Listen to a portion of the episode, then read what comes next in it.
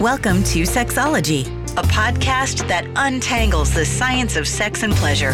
And now, with this week's episode, your host, clinical psychologist, Dr. Nazanin Moali. Hello there. You are listening to episode 253 of Sexology Podcast. I'm your host, Dr. Nazanin Moali. Thank you so much for tuning in to our episode today. If you are a new listener or if you're someone that hasn't taken our quiz yet and you want to improve your sex life, you feel you're not meeting your sexual potentials, but you know where to start, this quiz is a perfect place.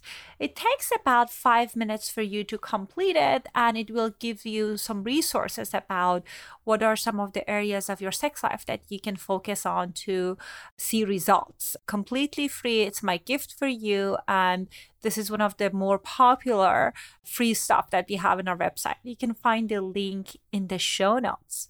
Today, our guest is Dr. Lindsay Brooks.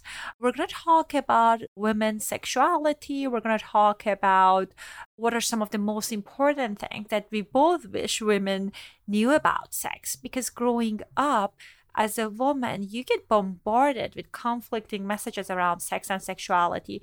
And some of these messages remain with us even to our adulthood. So, we're going to talk about some of those messages. Also, we're going to talk about what if you are in a relationship that there is a discrepancy in libido and desire what if you or your partner want different frequency of sex what to do and what are some of the things that you can do to close the gap and make sure you are creating a plan that will work for both of you guys. As I mentioned, our guest is Dr. Lindsay Brooks.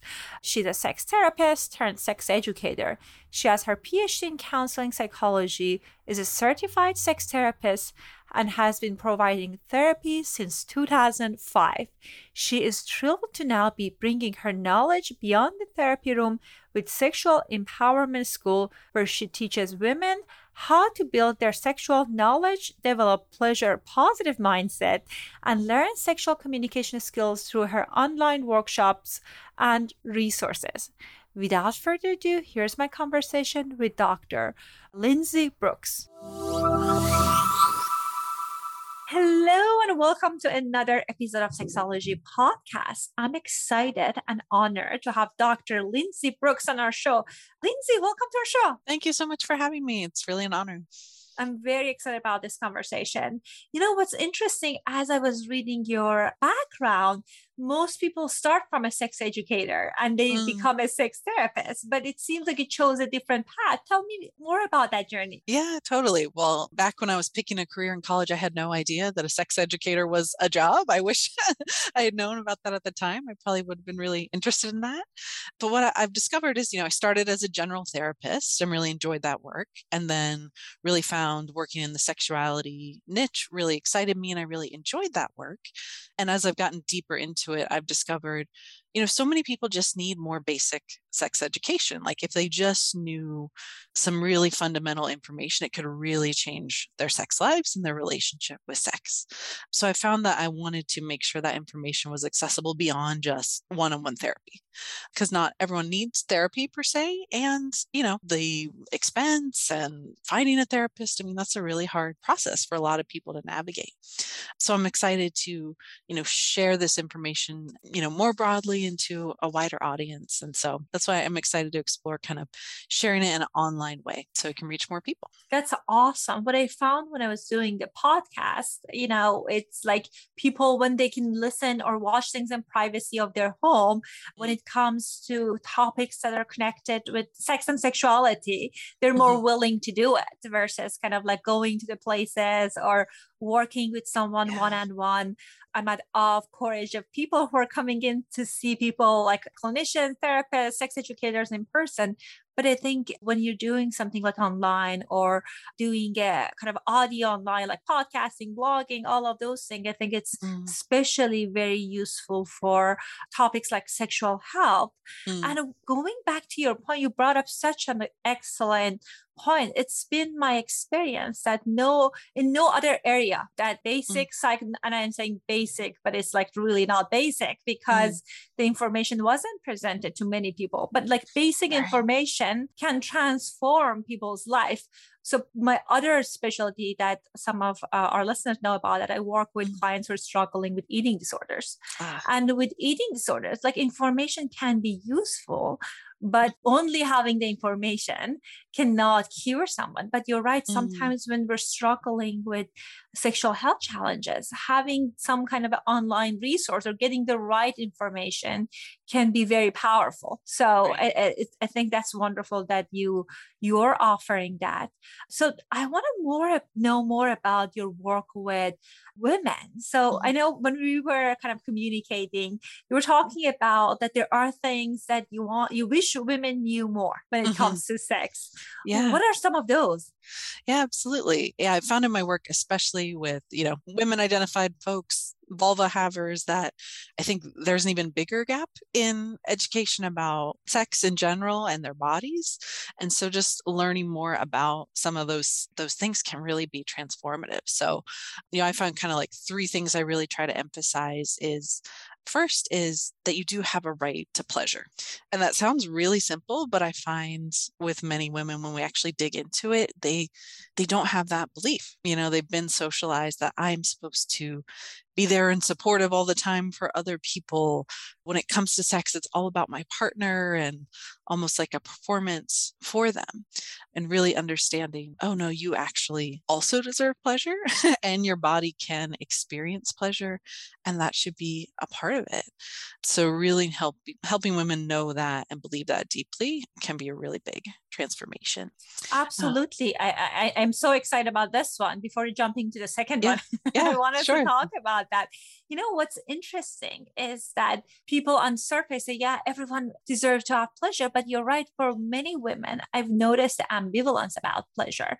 They're mm-hmm. struggling to lean into it because yeah. of number of different reasons. One is the image that they got, as you said, like going to the pack to the performative piece of it, that that mm. brand does not resonate with them. Like they feel like I cannot see myself mm. in what's portrayed as traditional sexy. Mm-hmm. That's mm-hmm. not my brand and that's not who I am.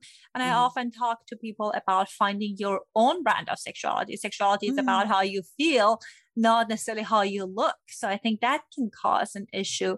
And one other interesting Oh, thank you. One other interesting piece that is that people have certain image of individuals who are sexual. Like I have mm. clients that are brilliant, smart, successful, and they say they have in the back of their mind that smart women, intelligent people, they're mm. not sexual. Like you, you oh, might be mm. if you're sexual, maybe you're shallow. Like think of that nature. Mm. And I think it's really important to uncover what gets in the way. So I, I love that. So please tell us the second one. Totally. Yeah. And those are some great added layers that you just shared. Let's see. The other piece I think that that can be really useful is giving women permission to explore their bodies and actually identify what they enjoy and what gives them pleasure.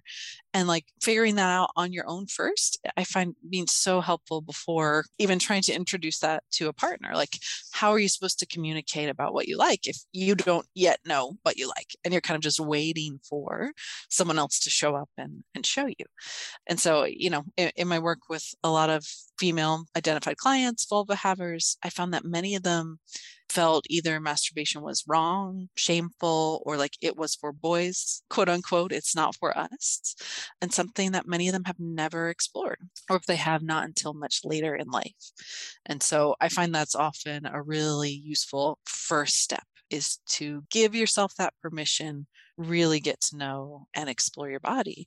And then, like, wow, what can that unlock for connecting with a partner? Well, I think with that, it comes this limiting belief that I hear many women have that if I'm in a relationship, then it's not okay for me to masturbate. Or mm. this is the exact sentence I hear at times that mm-hmm. I'm a loser if I masturbate. Oh, uh, no. So people people think that their needs need to be met through a relational sexual experiences, mm. and solo sex is inferior. What do you think about that? What do you have to say about that? Mm, well, I would say it's definitely not inferior. It could even be superior depending on your situation and that it can really be used to augment sex like it doesn't have to be it's sex or it's masturbation like i really encourage a you know broadening of the definition of sex and that sex should include a lot of different behaviors with your partner so masturbation could be we masturbate together or we watch each other masturbate or we're, you know, not quite in the mood to have, you know, intercourse, but we're going to manually stimulate each other, right? So that it can be a part of sex. That's really useful and it can just be a part of you know owning and understanding your own sexuality and another way of expressing it there's so much to be learned there and so much joy to be had there. So I would encourage a different, a different viewpoint on that. Well, I, am with you. You know, I was just having this conversation with my girlfriend that she mm. is like we agree in all aspects except sexuality, and she was mm. sharing with me that oh god like i'm a, i'm a, there's something wrong with me if i cannot meet my needs through a kind of like sexual experience and mm. she was saying that it's desperate to masturbate and i was telling her that's mm. actually different completely different because if you are fulfilling your sexual needs so i tell clients it's like sex with yourself could be mm. like sometimes eight out of ten, nine or out of mm-hmm. or 10 out of 10 mm-hmm. so if you're meeting your needs and you have some awesome experience at worst eight or nine, then you you're not gonna lean into the relational experiences that are not satisfying. You're mm. saying that if like sex with me is a 80 or 90 percent awesomeness and the awesome is a minimum, then right. I'm not gonna go with someone that doesn't respect me or doesn't like me or all of that. Again, that's not right. always the case but I also very supportive of the idea of women exploring their bodies mm-hmm. and exploring your body doesn't necessarily mean like you have to masturbate to climax right sure. it could be just like exploring pleasure and sensation so i love that you put it as a as a, one of those second kind of like things that gets in the way of uh, women having the sexual life they want mm-hmm. yeah and then i would say the, the third big thing i see is the oh so common myth that women should orgasm through penetration. Mm-hmm. and that that is the best and like only way women should orgasm and that there's something wrong if you know you're having penetrative sex and you can't have an orgasm. And we know that in reality there's actually a, a mi- minority of women who can orgasm through penetration alone. So just dispelling that myth and saying like it's pretty uncommon actually for that to be the case and most women need clitoral stimulation in addition or clitoral stimulation only to reach an orgasm that is one thing I've shared with so many women that they've been like, "Oh, that's that's mind blowing. That really releases a lot of shame for me. That helps me communicate with my partner. Like I was feeling like I needed to fake it to like make them feel okay that this was working the the way that it should, and instead can open up. Oh, there's a whole menu of lots of different things we can do, and penetration might be a fun part of that, but that doesn't have to be pressure on that. And there's nothing wrong with you if that is not the way you reach climax. And related to that, you know, what's interesting is that I have this negative reaction when people kind of give orgasm a hierarchy, like mm, a, mm-hmm. a G spot orgasm better than this, like penetra- yes. penetration is better than clitoral stimulation.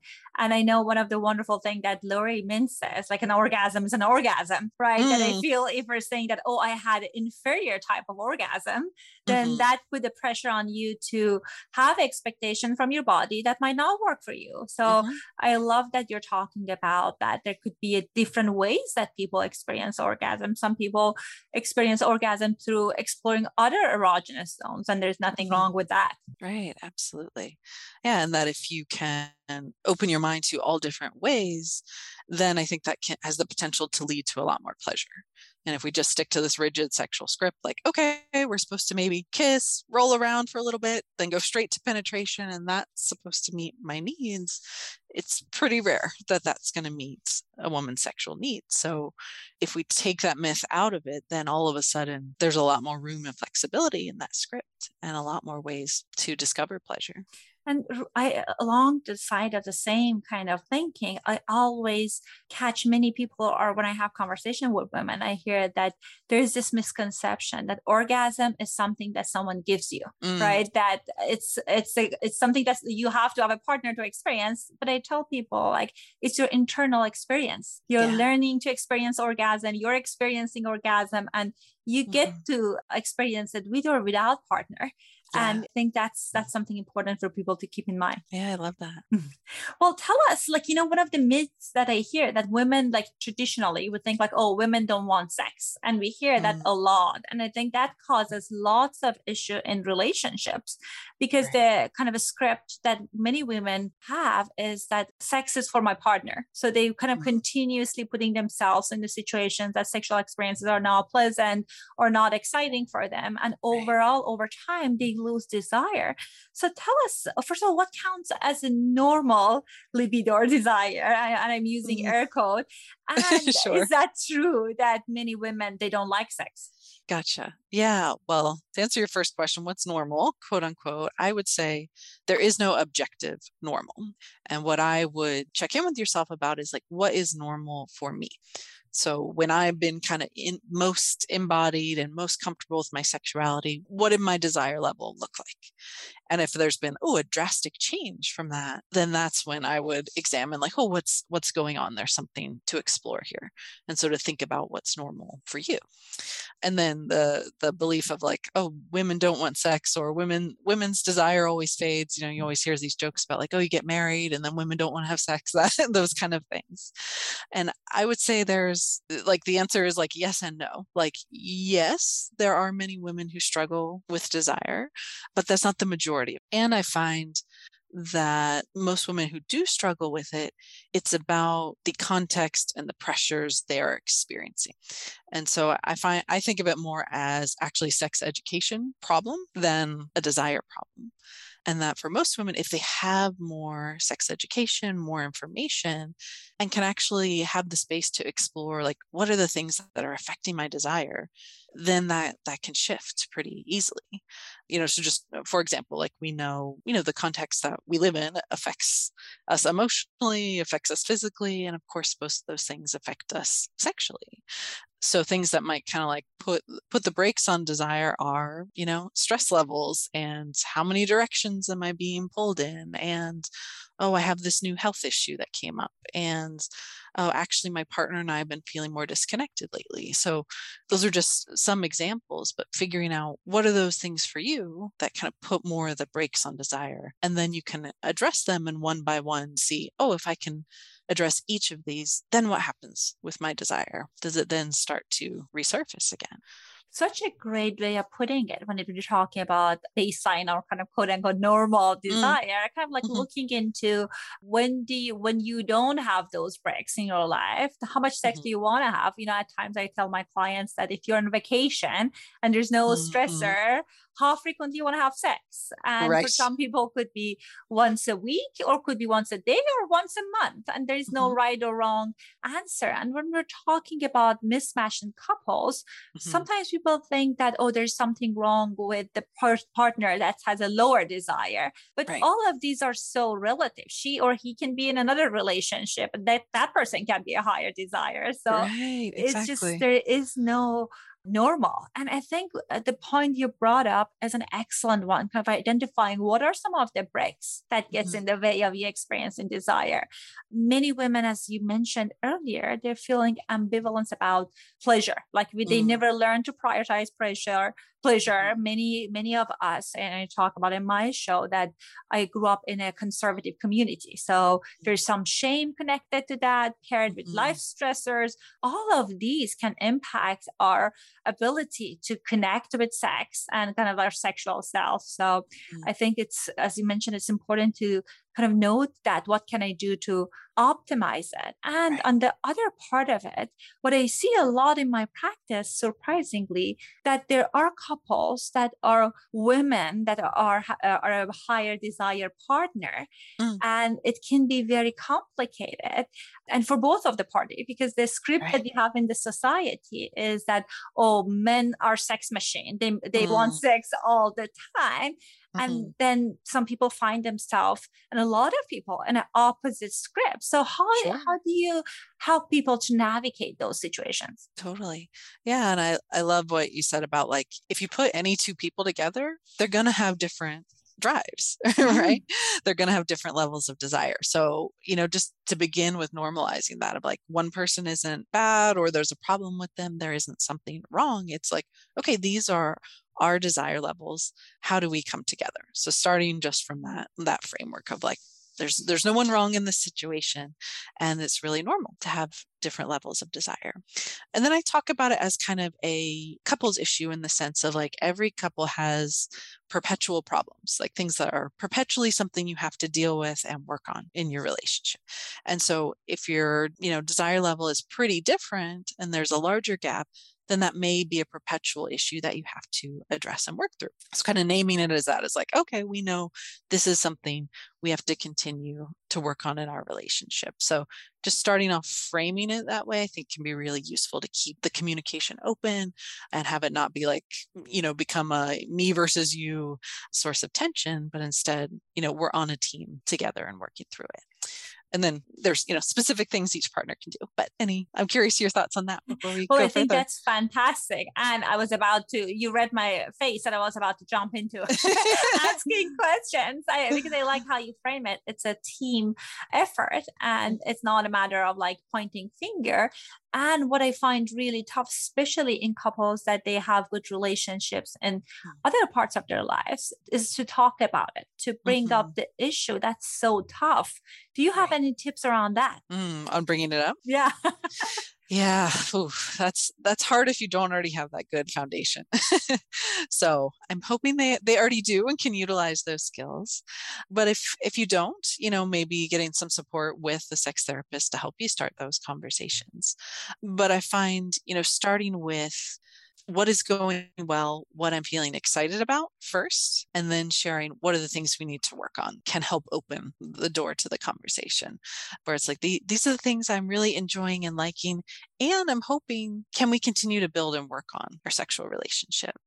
So pairing the positive with the things we can still address, I, I think can help with the communication and decrease defensiveness or fear in, in bringing these things up. I agree with you. And I think it's oftentimes it's useful when we have a plan of action around mm. things because sometimes we bring up this difficult conversation and it's we don't have a roadmap we don't know okay where are we go from there that if mm-hmm. it's a lack of skill then what are we doing or this is mm-hmm. if this is something that's it's a desire issue what are the solution so mm-hmm. I, ta- I encourage people to if you are bringing up the conversation maybe to have couple tools as a suggestion in mm-hmm. mind Mm-hmm. Maybe you're bringing it up with your partner, and the partner has tons of wonderful ideas. And of course, mm-hmm. if it's a shared plan, it's going to be better. But if mm-hmm. there's no action, like follow up action plan, sometimes after t- after so many of those conversations, that can to turn mm-hmm. to this nagging, turn to this nagging cycle that kind of like right. kills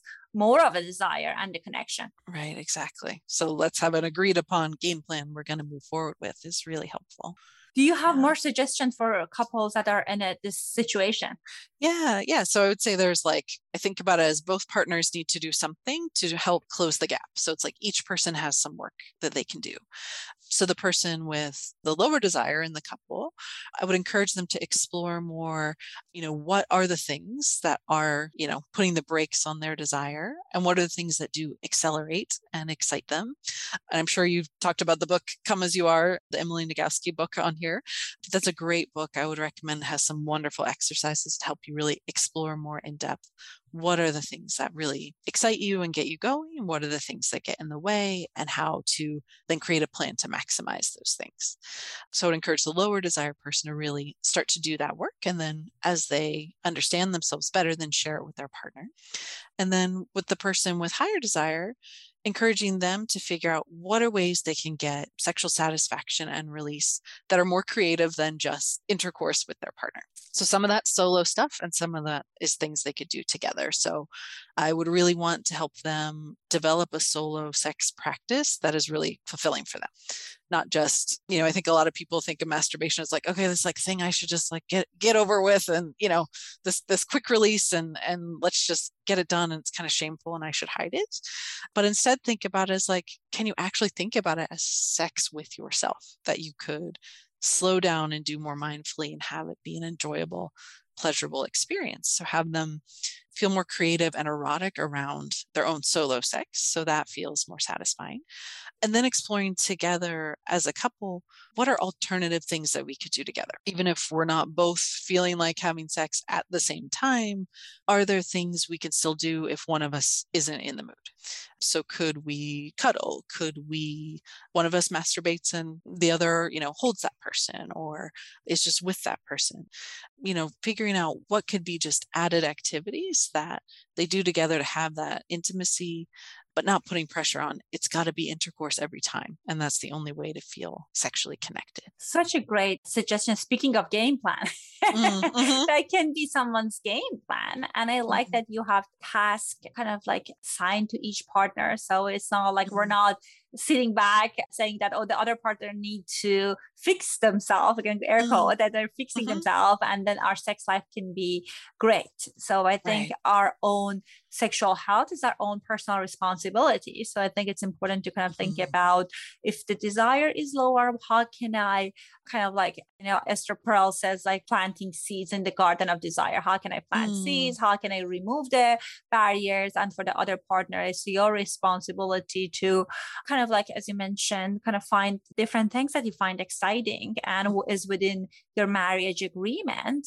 mm. and also kind of like negotiating solo sex because i know mm-hmm. sometimes mm-hmm. people think that if my partner masturbates then that's considered cheating mm-hmm. and we're really cornering ourselves that if our desire right. are not matching we are in a monogamous relationship mm-hmm. we don't want to have sex with our partner so it doesn't leave that much option for right. uh, maintaining the erotic energy in the relationship. Exactly. Yeah. Like I, I think in general the more like expansive we can be mm-hmm. the like bigger sexual menu we have for both partners that's usually going to lead to more more pleasure and more satisfaction for both. So I, I, would hope if someone's holding that belief around masturbation they'd be willing to examine it and explore it a little more. Like hmm is this limiting how either of us is achieving pleasure in their life and also for the lower desire partner like does that then also put more pressure on me to maybe have sex when i don't want to so I wonder the, the trickle down effect of that mindset. Absolutely. And at times I hear from couples, one of the fear is that if they masturbate, maybe they don't want to have sex with me. And that's often mm-hmm. is not the case for most people. Actually, you can right. have more connecting, fulfilling experiences if there's not that build up pressure that mm-hmm. like there's mm-hmm. that cycle of pressure and rejection and avoidance all of those vicious cycle that many people unfortunately get stuck with which is part of sometimes it can be part stage and part of a relationship but it's important to look into it well i can talking about this about all of these things with you for mm-hmm. hours i notice we're toward the end of our time so if our listeners that are listening right now and they want to connect with you what are some of the places that they can get a hold of you? Yeah, absolutely.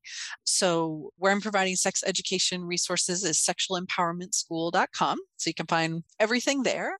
But I'll share a couple of resources that your listeners might find interesting, particularly if you're a woman or vulva haver and you're wanting to explore more what might be getting in the way of your sexual desire and your sexual pleasure.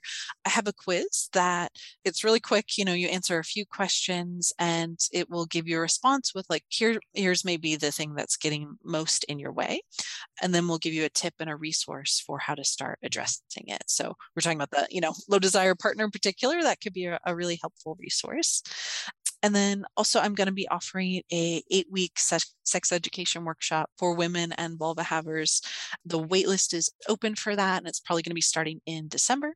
So feel free to hop on the waitlist if you're interested in getting, you know, more in depth into this type of sex education that can really lead to big change in your life. Well, thank you so much for sharing those resources with us and being so generous with your time. I will make sure that people have access to your website. And thank you again. It was lovely to connect with you. Thank you so much for having me and thanks for your, your show. It's a great resource. Thank you.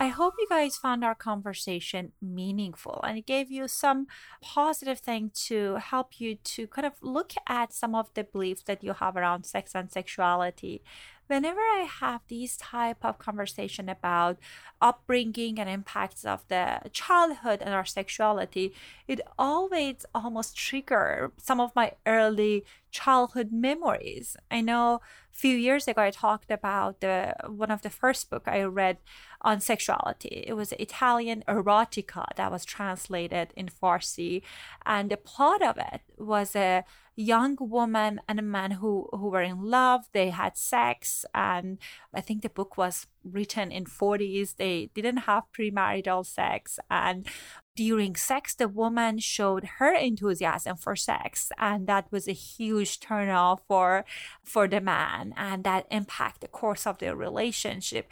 I cannot even believe that that was part of the narrative as i'm sharing this with you guys. Anyhow and that kind of instilled this fear in me that if a man sees enthusiasm in me for sex they might reject me and obviously that wasn't the case. And I'm a woman that's sexually eager. I think sex is important. But at times when I show my enthusiasm, that narrative, that voice shows up for me and I kind of like almost whispers that, are you sure you want to do this?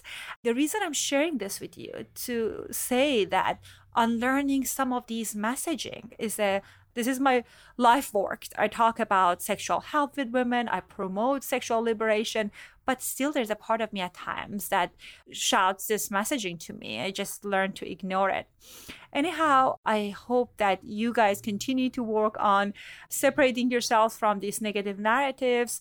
And as you guys know, I announced it last week. I'm thinking about pivoting the podcast content to exactly what you want. I developed this brief survey. I think it takes about two minutes max. It has less than five questions and it asks you about what kind of a content you're interested to learn more about. If you have few minutes, complete it because I'm going to focus my content production around those topics. And as a way to say thank you to you, I will enter your name if you want to win a giveaway of Amazon gift card. Please, please make sure you are answering the quiz and I'll see you guys next week. Thanks for listening to the Sexology Podcast. For more great content, visit www.sexologypodcast.com. Please be advised that information presented on this podcast is not a substitute for seeking help from a licensed mental health provider.